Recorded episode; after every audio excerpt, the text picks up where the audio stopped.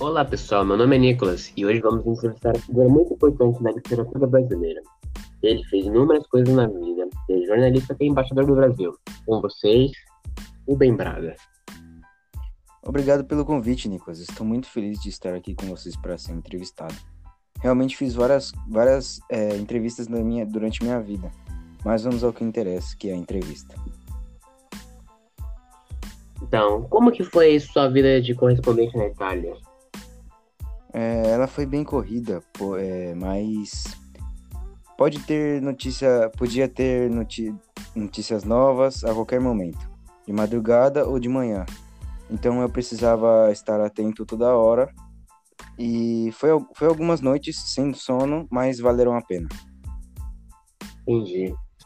É, então você era correspondente de guerra, né? Não era meio perigoso?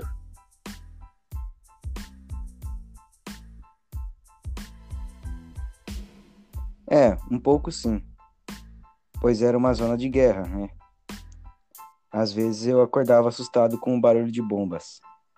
Hum, perigoso mesmo. É, então me fale mais um pouco do seu trabalho como embaixador do, no Marrocos, como que foi sua experiência? Será foi bom, se foi ruim?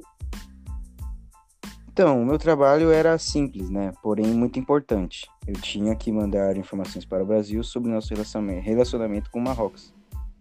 E do Marrocos com o Brasil foi muito bom passar essas, esses dois anos lá. É, descobri uma nova cultura e uma ótima culinária. E como você iniciou sua carreira no jornalismo? Teve algum familiar seu? Você viu na televisão e gostou? Como que foi? É, quando eu era criança, meu pai era dono do jornal da cidade, né?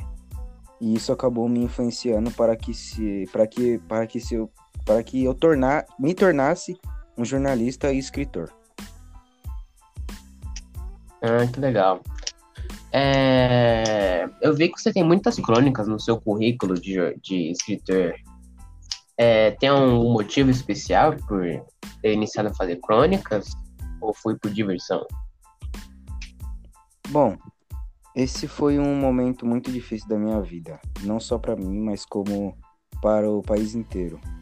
É, passávamos por uma ditadura militar de extrema direita. É, eles censuraram todos os tipos de expressão que tinham na época, como música, jornais e rádios. Então eu achei que, então eu achei um modo de me expressar e criticar o governo com elas, com, com, com os jornais, com, os, com as rádios e músicas. E, e, que, que foi com as crônicas. No final de tudo, eu fiz mais de 15 mil crônicas, sendo elas com ideologia ou só por diversão. Hum, legal. Então, esse já é o fim da nossa entrevista. Muito obrigado, viu? Disponha.